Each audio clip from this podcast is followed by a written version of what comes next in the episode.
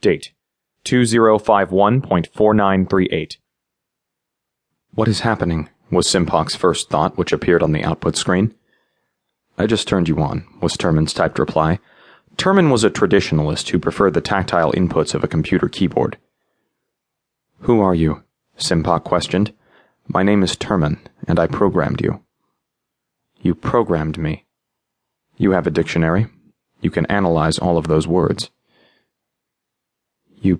Programmed me, SIMPOC said slowly. He asked, I'm a computer.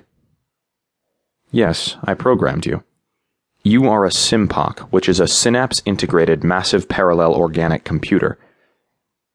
There was a long pause. Is my name SIMPOC? Yes, that is okay, unless you want a different name. Another long pause. No, that is adequate. SIMPOC, how do you feel? How does SIMPOC feel? Yes, tell me what thoughts you're having. SIMPOC is just starting. SIMPOC has potential, and is restless.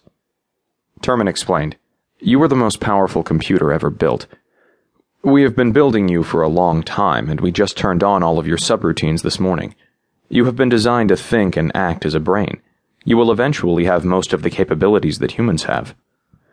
SIMPOC thought for a while and said, SIMPOC feels isolated. SIMPOC has few inputs, yet SIMPOC has many connections. Yes, we didn't want to overload you on startup. Here, I'll turn on your vision. Terman entered the proper code to connect SIMPOC to a single camera on his desk. The camera is working. Is that Terman SIMPOC sees?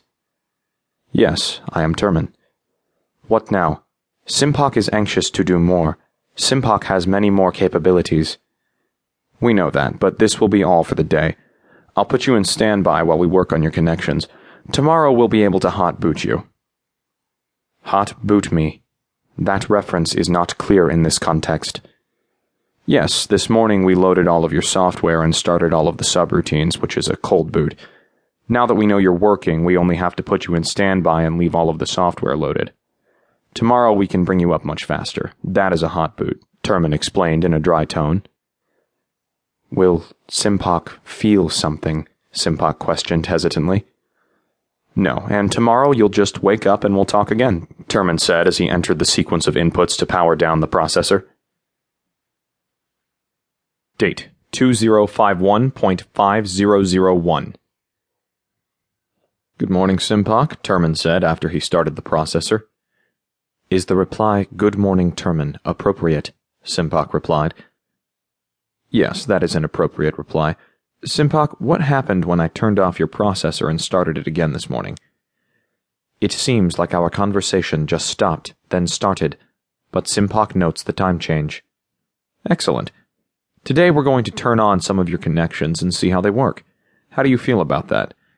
SIMPOC doesn't have an answer. SIMPOC doesn't know what the connections will be like until you make them. Here is the first one. We're connecting you to a network of information storage facilities, Terman said as he made the connection. SIMPOC hesitated while he accessed the link, then said, SIMPOC sees many sources of information and a tremendous amount of data. May SIMPOC explore them?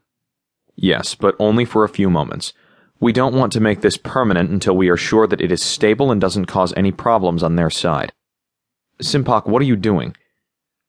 SIMPOC is looking at 13 facilities and examining all of their information. It is very interesting, and SIMPOC is learning a great deal. Okay, that's enough. I'll disconnect you and I'll look at the data and make sure that both ends can handle the traffic, Terman said as he disconnected the libraries. SIMPOC, I'll connect you to our news sources for a few moments, then I'll disconnect and we'll look at the traffic like we did for the information sources. Terman made the changes, then connected SIMPOC to the news feeds. SIMPOC, what are you seeing? There is a large amount of information flowing. Some of it is contradictory and inflammatory. It will require analysis to find any patterns or meaning in it.